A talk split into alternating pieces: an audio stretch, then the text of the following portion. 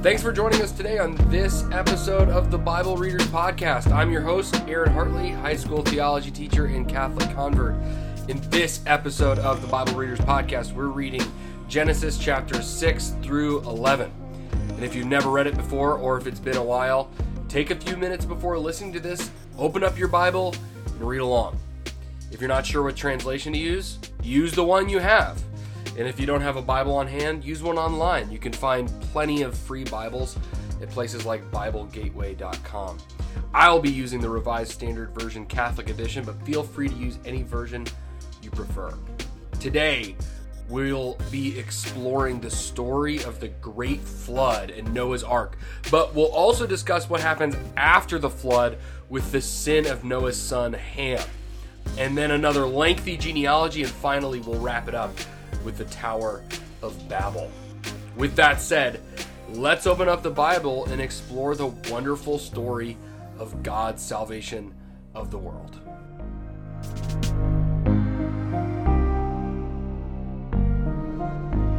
The story of the flood is often misrepresented in popular Christian art. Not because they explicitly get something wrong, but I think overall they miss the tone of the ark narrative. And and I really think that from Genesis chapter 6 until until Genesis chapter 11 with a couple of exceptions which we'll talk about today, the the the note is one of tragedy. And and the reason I say it's often misrepresented is because I think oftentimes the story of Noah's Ark is viewed as a cutesy story about Noah on a boat with a bunch of animals. And sure, that, that that's worthwhile as far as it goes, but really the story of the ark is a story of tragedy, of sin, and then uh, uh, the good note of God's mercy. That's right. God's mercy is actually displayed in the ark narrative.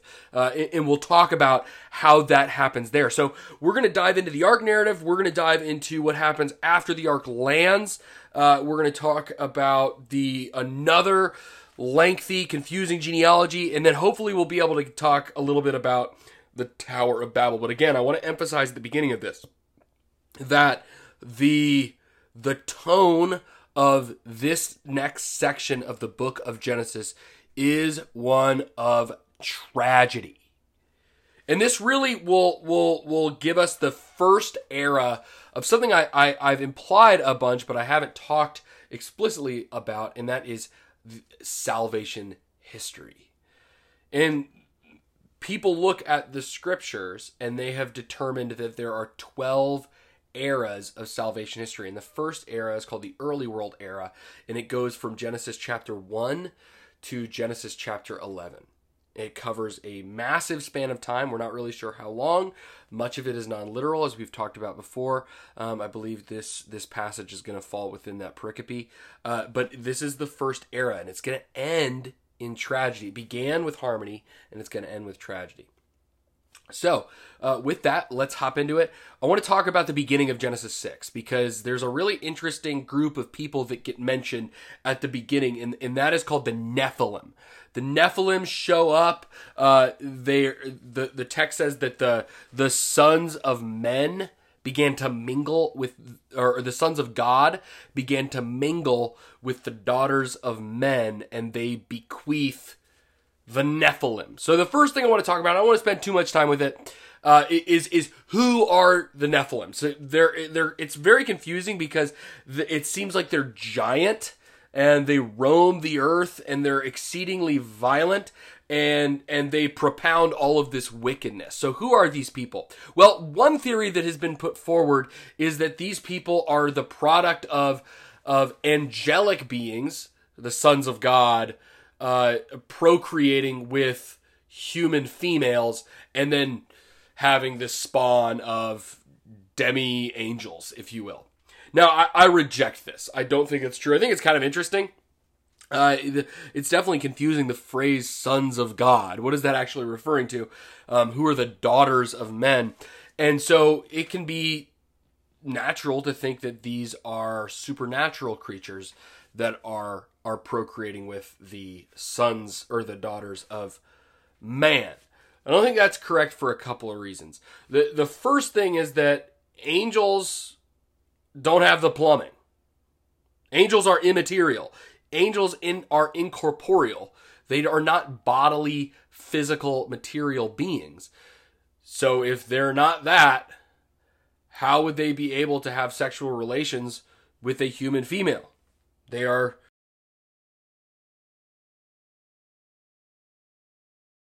spiritual beings, not physical beings.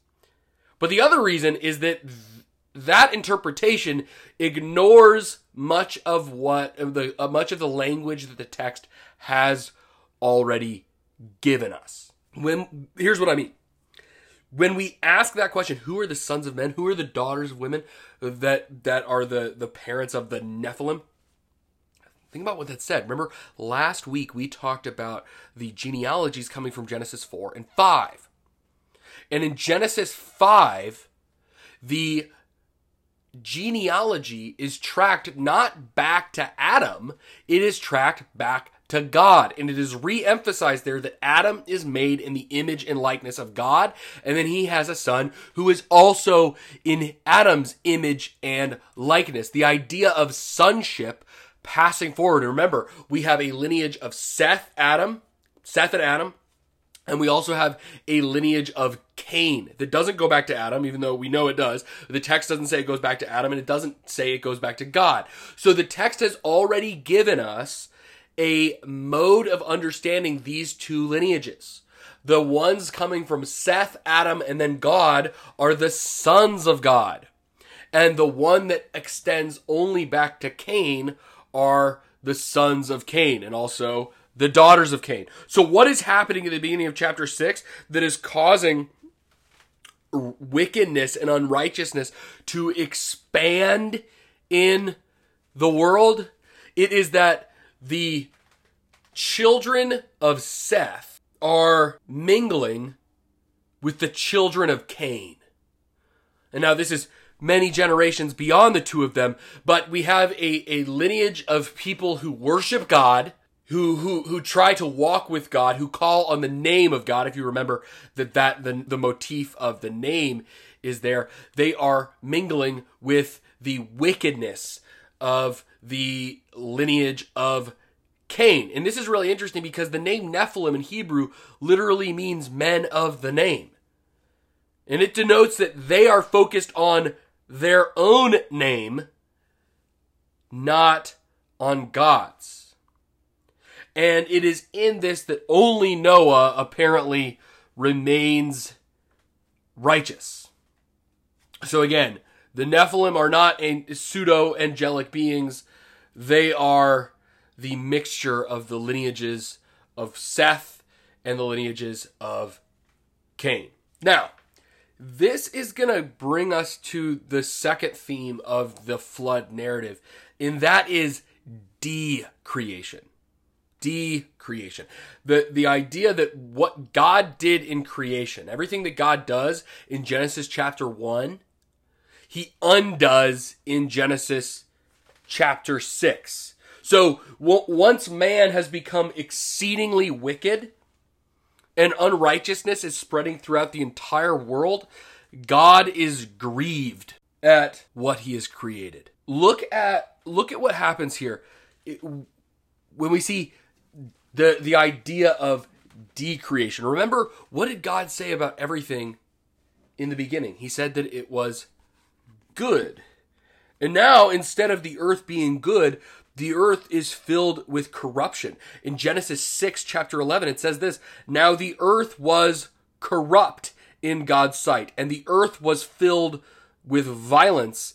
And God saw the earth, and behold, it was corrupt, for all flesh had corrupted their own way upon the earth. We have the opposite. Once we have harmony and uh, togetherness and goodness, filling the earth. Now, in Genesis chapter 6, we have corruption, violence, and wickedness filling the earth. So we get that contrast. Now, I said decreation, but I want to make this caveat That the flood story is less about destruction and more about renewal. Maybe instead of a deconstruction, it should actually be considered, or decreation, it should be considered a new creation of the world. He creates the world again. Maybe not a decreation, but a recreation. Let's look at some of the parallels we see between Genesis 1 and Genesis 6 through 9.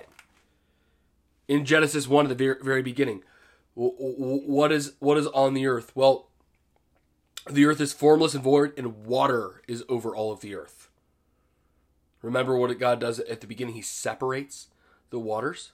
Well, now the waters again go over the whole earth, and and uh, the way that that uh, the text displays this storm that creates this flood is is like the the sky and the ocean coming together. That's that's what that's what the Genesis 6 and 7 is showing. So it's this undoing of the separation of the waters at the beginning. Uh, the spirit of God hovers over the waters.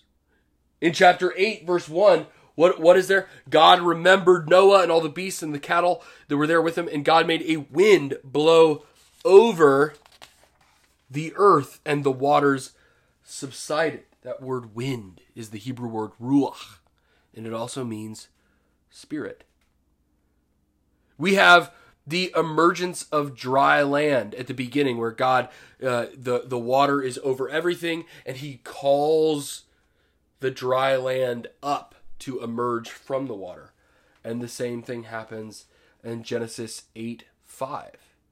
The same thing with the emergence of plants that happens in chapter eight verse eleven of animals and man in 8 13 through 19 and then what is the flood capped with? A covenant a blessing between god and noah in which god tells noah to be fruitful and to multiply.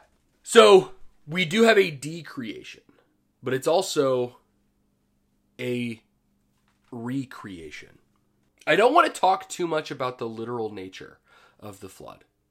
I think that this is, uh, or I want to talk a little bit about the literal nature of the flood. I think that, uh, as we've talked about with the beginning of Genesis, there are many places at the beginning of Genesis that I do not take to be entirely literal. Does that mean I don't think that they're true? No, I just don't think that the author of the book of Genesis is attempting to recreate an exact historical timeline.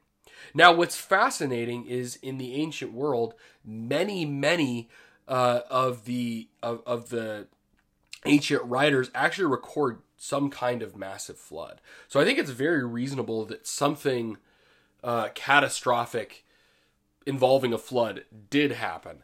But I do not think that we need to take this as an entirely literal worldwide flood where all of the water goes to the top of Mount Everest.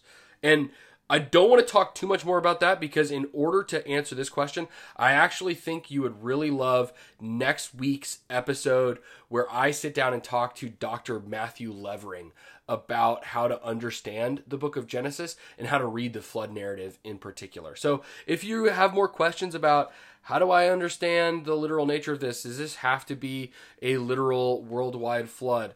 If you're confused about that, or maybe even if you disagree with me about that, awesome.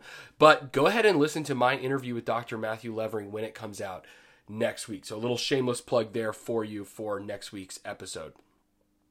Uh, but with that said, let's move on. One of the things that I think modern people sometimes miss about the Old Testament and the book of Genesis in particular is the intentional nature of the storytelling. I, I hope you've seen this because I definitely see this every time I open the scriptures. But I see it especially with the book of Genesis, and that's why the book of Genesis is one of my favorite books of the Bible to read. It's an awesome story. It's a very well told story. It's fascinating. It's fascinating. And one of the things we can see is that in the in the, the, the flood narrative, the author constructs what is called a chiasm.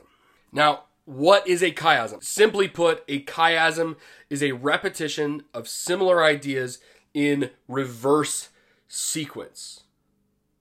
The importance of the chiastic structure is found in its hidden emphasis and its clarification of context. Now, I, am reading from a website there, so I have a, a, a verbatim definition, and I'll, I'll uh, I'll link to that definition in the show notes. And, and I think it'd be really helpful here. I'm going to put a link to the chiastic structure of Genesis 6 through 9 in the show notes because this is really visual. Uh, so, what do I mean by a chiasm here? Uh, we see the story tell us a point and it's going to repeat that point later on in the story, but in reverse order. So, it's going to go something like this A, B, C, D, E D C B A. Now, what's really cool about the Genesis account of the flood is that this chiasm goes through three whole chapters. So let, let's look at this. Where does the story begin? It begins in uh, verse or chapter 6 verse 9 with Noah who is the righteous man and it ends in chapter 9 28 through 29 with Noah and his death. The next thing that gets brought up after Noah are Noah's sons, Shem, Ham, and Japheth in chapter 6, verse 10. What is repeated just before Noah's death? Shem, Ham, and Japheth, 9, 18 through 27. In 6, 11 through 12, the earth is filled with violence and corruption. In 9, 1 through 17, the fourth divine address from God is a covenant blessing and of peace. The first divine address to Noah is in 613 which says that the earth will be destroyed. And in chapter 8 verse 21 through 22 God tells of his commitment to preserve the earth. So this goes on and on. And if you're if you're confused about exactly what I'm saying, go take a look at the show notes. I'll make sure it's very clear how to access it. But it, it, it, this is a very visual thing. It's difficult to just describe based on words. Usually I will draw this diagram for my students on a whiteboard so that they can see it. But the whole point of this is a chiasm tells you the most interesting or the, the most important part of the story as the very middle thing. So the thing that's not reflected. It's the thing that everything reflects towards. And that occurs in chapter 8 verse 1. And I want to read it to you. So Noah's been on the ark, and no, he's not on the ark for 40 days and 40 nights. That's how long it rains for. That's how long the water is teeming for. Because after that, he actually spends over 300 days on the ark. And in the middle of all this, the very central thing that happens in the story of Noah is this chapter 8, verse 1. But God remembered Noah. Now, that, that might not sound very significant to you, but I want to point you toward what the author is actually saying here. Because too often when we think remembrance, all we're thinking of is pure cognition. Everything that's happen- happening in the act of remembering is happening cerebrally in the mind. This is not the way the author of the book of Genesis is discussing it. Think back to if you've been reading along with us. Whenever something, uh, whenever a, a, a, the the relationship between a husband and a wife is talked about, uh, and, and especially the uh, this the sexual relationship between a husband and a wife is, is talked about in the Old Testament. It uses the word to know. It says something like, Adam knew his wife and she bore a son. You see, knowledge in the ancient world is not simply talking about a cerebral, factual knowledge of something. It's talking about communion, joining together.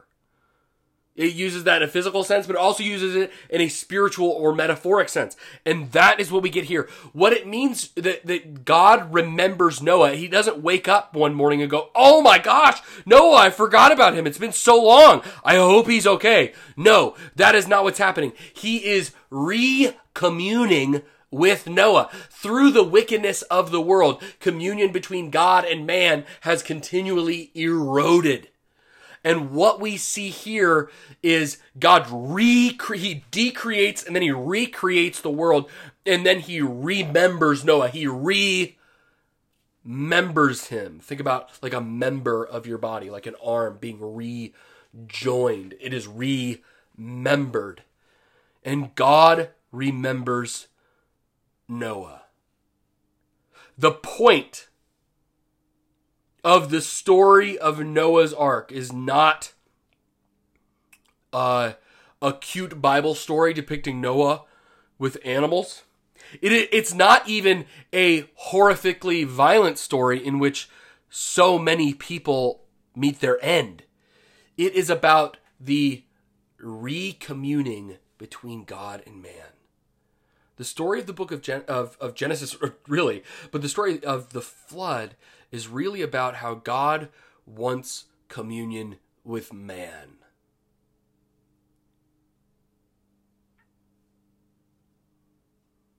Now, there's even more Edenic language, language harpening back to Genesis 1 through 3 after Noah lands. We already talked about how there are parallels between uh, the creation of the world and how the things like the the land emerging or the the plants coming forth from the land. But what does Adam do as soon as he lands? Well, he plants a garden.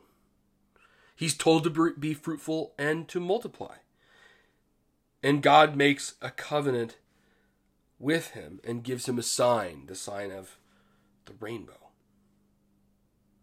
But we also get, again, the tragic note. Because just as we're reminded to go back to Eden with the creation of things that are good, we also see very quickly sin coming in to the land. This is another quizzical story that oftentimes people get wrong, and that's the story of the sin of Ham. It's a weird story. If you read it, you see Noah planting a vineyard. He gets drunk off of the wine that he makes, and he falls asleep in his tent. And his son Ham comes into the tent and sees the nakedness of his father and leaves. And then his brothers come and cover up Noah with a sheet. And Noah wakes up and curses Ham. Which is weird. Like, if you read that just on the surface of it and you're like me, you just see Noah falling asleep drunk and Ham walking in to a tent and being like, whoa, walking out, being, saying to his brothers, guys, dad is passed out drunk and he's not wearing any clothes in there. And then his brother's covering him up. And then for some reason, Ham and his son get cursed. How's that fair? Well, here it's helpful to understand that there is some idiomatic Hebrew phrasing going on here. I'm going to read to you from a, a resource that I find really valuable. It's called the Catholic Introduction to the Old Testament. It's by Brant Pitre and John Bergsma. Uh, and if you don't have a copy of it and you're looking for a really good commentary series on the on the the Old Testament, get this. It's one volume. It covers all the books of the Old Testament. It's super helpful. Again, that's the Catholic Introduction to the Old Testament by Brant Pitre and John Bergsma. Uh, I want to read you from this because they discuss the sin of Ham and I think it's helpful. They say, the account of Ham's sin is compressed and enigmatic. What was Ham's sin? A full discussion would be too technical, but in brief, to uncover the nakedness of your father is a Hebrew idiom for a serious sexual offense that falls under the general prohibitions of incest.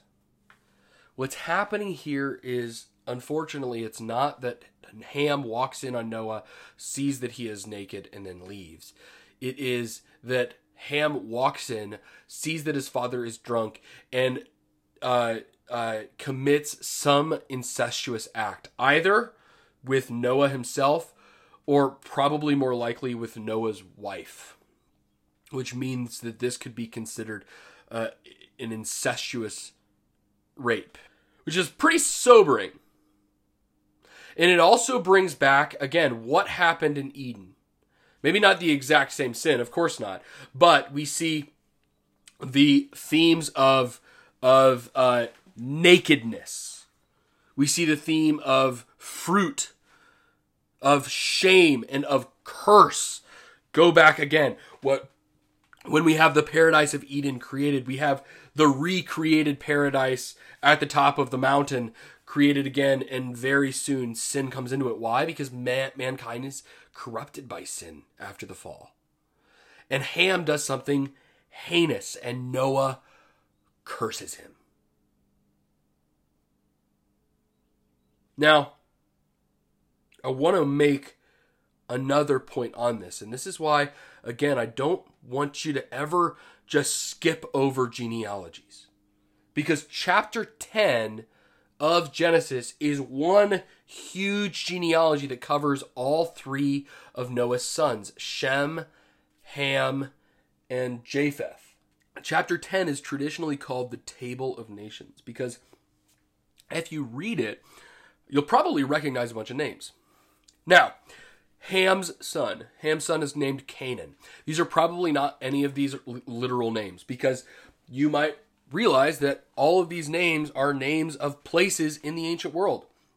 Who are the sons of Ham? Cush, Egypt, Put, Canaan, Seba, Havilah. Some some of these are are more are more uh, uh, recognizable than others.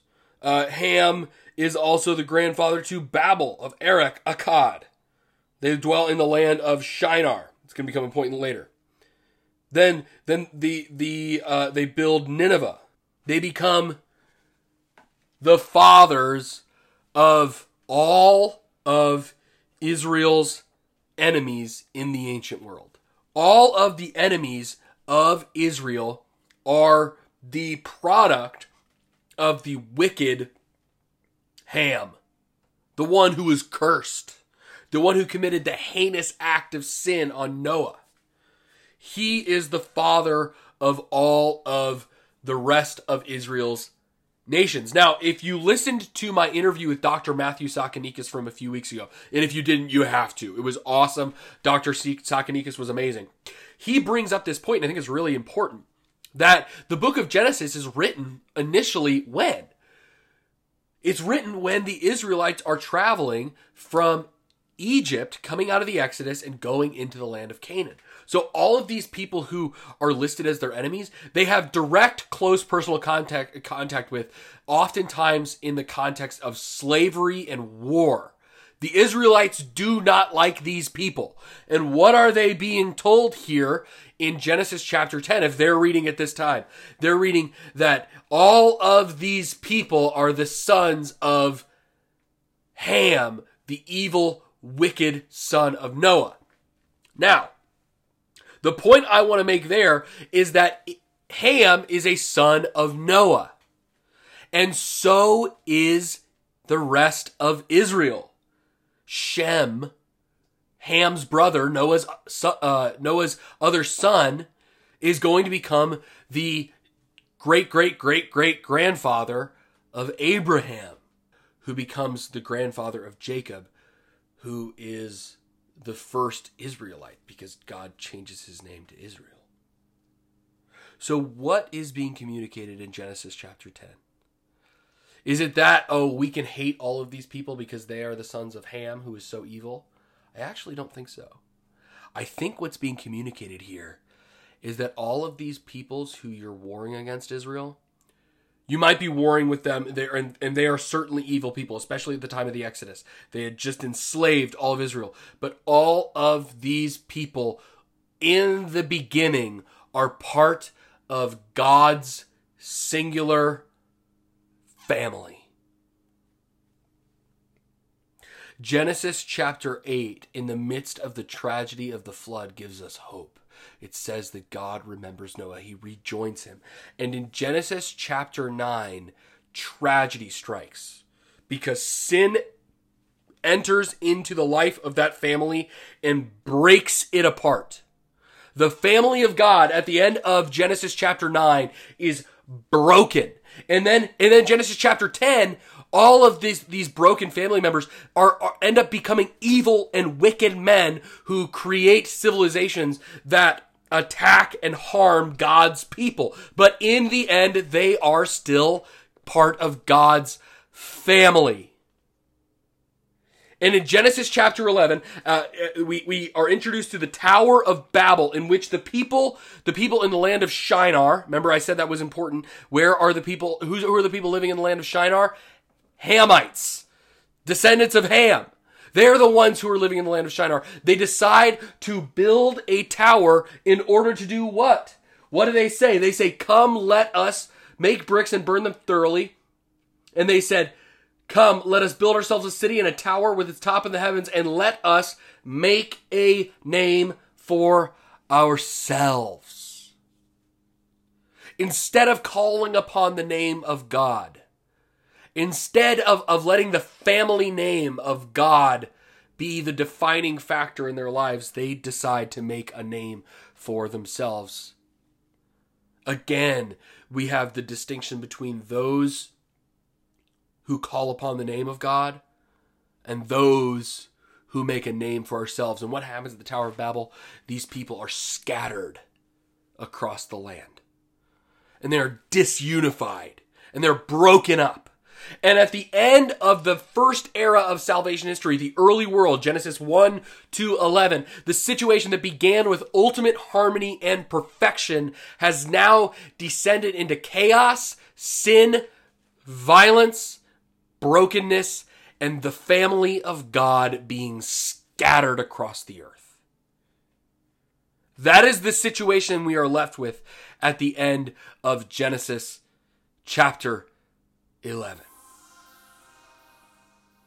So, all of the story of Noah to Ham to the table of nations in Genesis chapter 10 to the Tower of Babel is one of tragedy. Now, I don't want to go into this too much because we're going to talk about it next week. And this is why you're really going to want to tune in and listen to us talk about the story of Abraham. Because what is God going to do about this problem? That's the question. At the end of Genesis chapter 11, the question that we should have in our minds is God's family is scattered. What is he going to do about it? How is the family of God going to be reunited? And that question is answered in the person of Abraham.